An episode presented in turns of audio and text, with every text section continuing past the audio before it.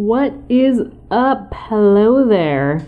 My name is Jessica Patching Bunch. You can call me JPB, and this is Brain Body Resilience. This is a podcast dedicated to growth, human development, and stressing a little bit less so you can go ahead and live a little bit more. Hello, my friends, and welcome back to the Brain Body Resilience Podcast. This is episode number 165. I am still your host, JPB, and today's episode was a brilliant question from one of you. This is such a good question to go over because I know this will be a big help for lots of folks. And the question is what to do in an active anxiety spiral? What can you do in those moments? Now, before we get into the tangible tools to use for immediate relief, it's important to understand what anxiety is and how it shows up for you in your mind and body.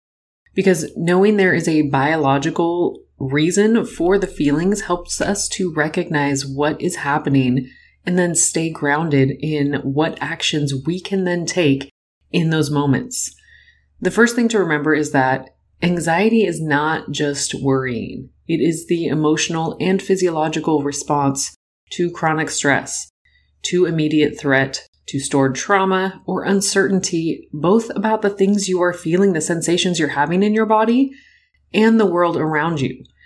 So if we know the parts of anxiety that we don't generally think about, things like the inability to relax because your nervous system is on high alert all of the time, the constant self doubt and insecurity, the underestimation of your ability to handle the outcome of your choices or navigate uncertainty in your life or uncertainty in your ability to actually affect change in your immediate situation, in how you are feeling, which can bring sudden feelings of fear and terror, that panic. When we recognize the signs of anxiety in our body and remember that these are all just communication from your nervous system, that something needs attention.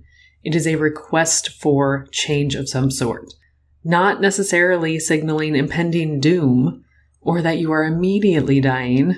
This is it. I knew it. This is the end, which is obviously the first thought.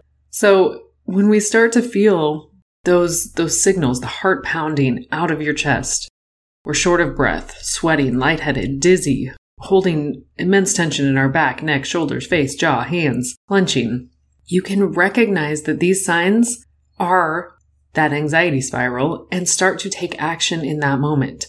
Now, trying to control the feelings and sensations that you're having to dismiss them or kind of push them aside, shove them away, trying not to feel them comes from trying to keep things predictable so that your dysregulated nervous system can feel some sense of safety.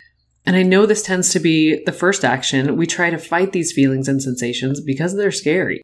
We generally feel out of control when there is anxiety, and the sensations that we feel that come with that are scary because most of us don't take the time to allow, to recognize, to process the feelings and sensations that we have because life is fucking busy. And frankly, we don't know how because we never learned it. Because it, this wasn't something that our parents' generations knew to be able to teach us. So often we try to talk ourselves out of our anxiety and panic. Everything's going to be fine. I am okay. Everything is fine. Calm down. And this doesn't work. And I'm sure you've learned that. We have to work with the body to regulate the body so that we can gain the access to our higher level thinking tools like rational thinking and reason to be able to assess our immediate safety. So we need to learn the tools to regulate the nervous system and release stored stress from the body so that we can establish a sense of safety from the inside out, because that's how it works. So one of the first things that I do when I'm feeling this way is to repeat the reminder to myself that I am right here.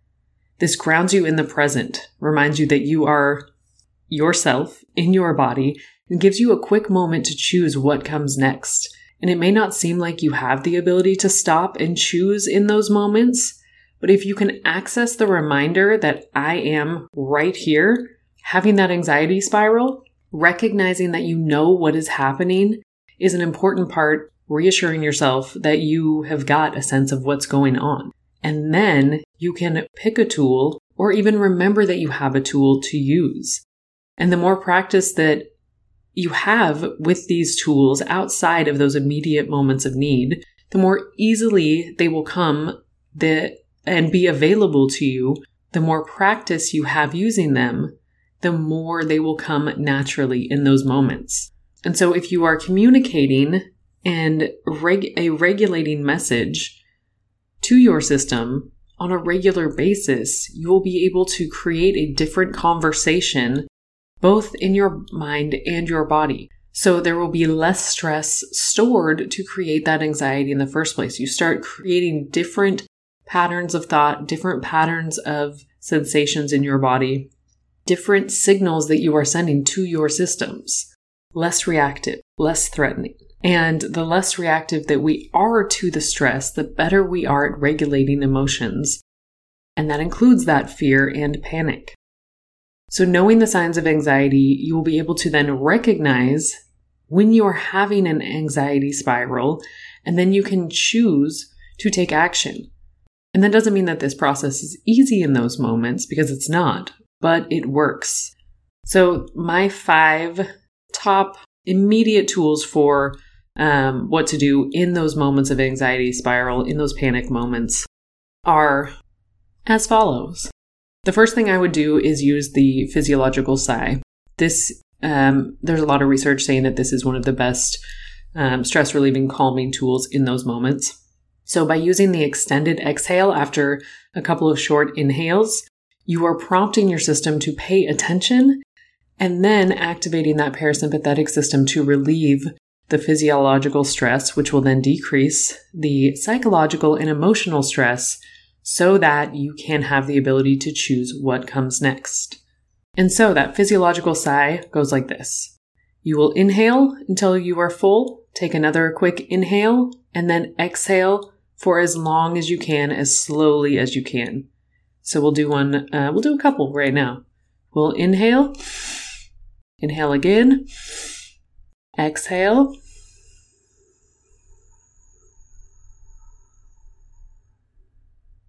Inhale. Inhale again. And exhale.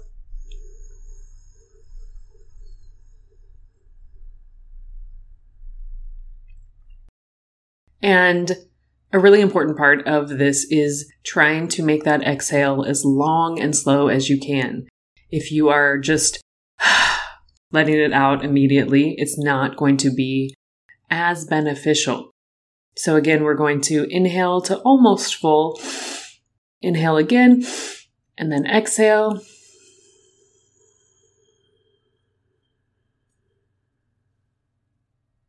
For as long and slow as you can.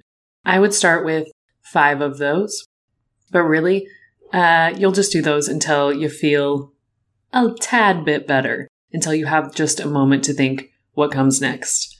And once you have kind of a hold on, like, okay, I feel like I'm coming out of that, somatic shaking would be my next suggestion. So once you've stabilized, you can begin to stomp or shake vigorously to help move that arousal energy that comes from your stress response, getting you ready to fight or flee. Um, and so this also helps to release muscular tension that is signaling those protective states to your system, leading to your nervous system to calm into a bit more neutral state. So you're just going to literally stomp your feet kind of as hard as you can, feeling those vibrations go up your legs, and then shake or and or shake vigorously all of the parts of your body, your hands, your arms, your feet, your torso, just anything that you can shake to the point where it probably feels a little bit silly. But it is necessary to again move that arousal energy and release some of that muscular tension. So I would do this just for, I don't know, 30 seconds. And then you'll be able to have a little bit more access to your senses. And I would use the grounding uh, 333 method, method, which is finding three things that you can see and recognizing them, stating them, three things that you can hear, recognizing them, stating them, and then three things that you feel and I think it's important to kind of go over this one a little bit. Not like I feel terror and I feel anxious and I feel like I'm going to die, but I feel the clothing on my skin. I feel the chair underneath me supporting me. I feel my hair on my face. Things like that. The sensations that you're having, kind of your tactile sense. So I would do that. When you are looking for things in the using your using your visual sense, I would recommend softening your gaze. Look straight out ahead of you. Allow your gaze to soften and notice your periphery, which signals the vagus, vagus nerve to send safety signals to your brain. Because when we are in a hyperarousal state, our vision narrows. So if we're able to look out a little ways, relax our gaze, start to notice what's in our periphery, then we are sending that signal of safety um, that will be communicated to our other systems. So that's my number three. And once we have done this, we have a little bit more access to ourself, to our neutral state. So then I would move into box breathing to balance out the activation between the sympathetic and parasympathetic sides of our nervous system and just help bring that regulation in a little bit more. So box breathing is just uh, an equal inhale a pause for an equal amount, equal exhale, and then another pause for an equal amount. There are lots of different uh, numbers you can choose. I like four or five if that feels inaccessible to you because it feels like you're straining or you get some air hunger and you feel like you can't breathe, then that's not going to be as useful. So I would say try and try and get to three um, or more. So what that looks like is you're going to inhale two, three, four, five. Hold, two, three, four, five. Exhale, two, three, four, five. And hold, two, three, four, five. Again, if five seems too challenging, we don't want to be challenging ourselves in that moment. The point is to help regulate and bring more calm into our nervous system. So we don't want to be challenging. And I would do that for at least five breaths, maybe a couple of minutes, whatever feels best to you. And I think an overall, an added bonus um, is curiosity instead of resistance to an, an immediate fear. Being able to accept that there is fear, that it exists. I am afraid right now. And then get curious. Why? What is happening? And not like, what is it that's making me afraid? But what is happening in my bro- in my body? I am feeling these sensations. Because really, again, your system is act, act, ad, your system is asking for attention. It's asking for something to change. So we need to give that attention with curiosity and not just shut it down because the things that we try and resist just hold on a little bit tighter. So this curiosity can either come at the end or at the beginning. I think that takes some practice, a little bit more awareness um, to be able to say, like, okay, I'm in this state. Like, what are the sensations? How can I work with that? What is this? What's important to me right now? Why is this anxiety coming about? Or in between any of these interventions.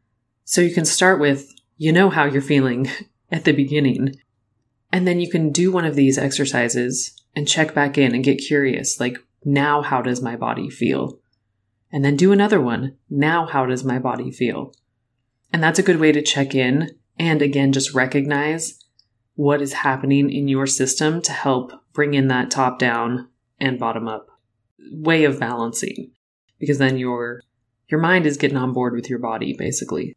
And of course, using nervous system hygiene to reduce the stress that causes the anxiety. Again, practicing these tools on a regular basis so that they are more accessible when you need them immediately.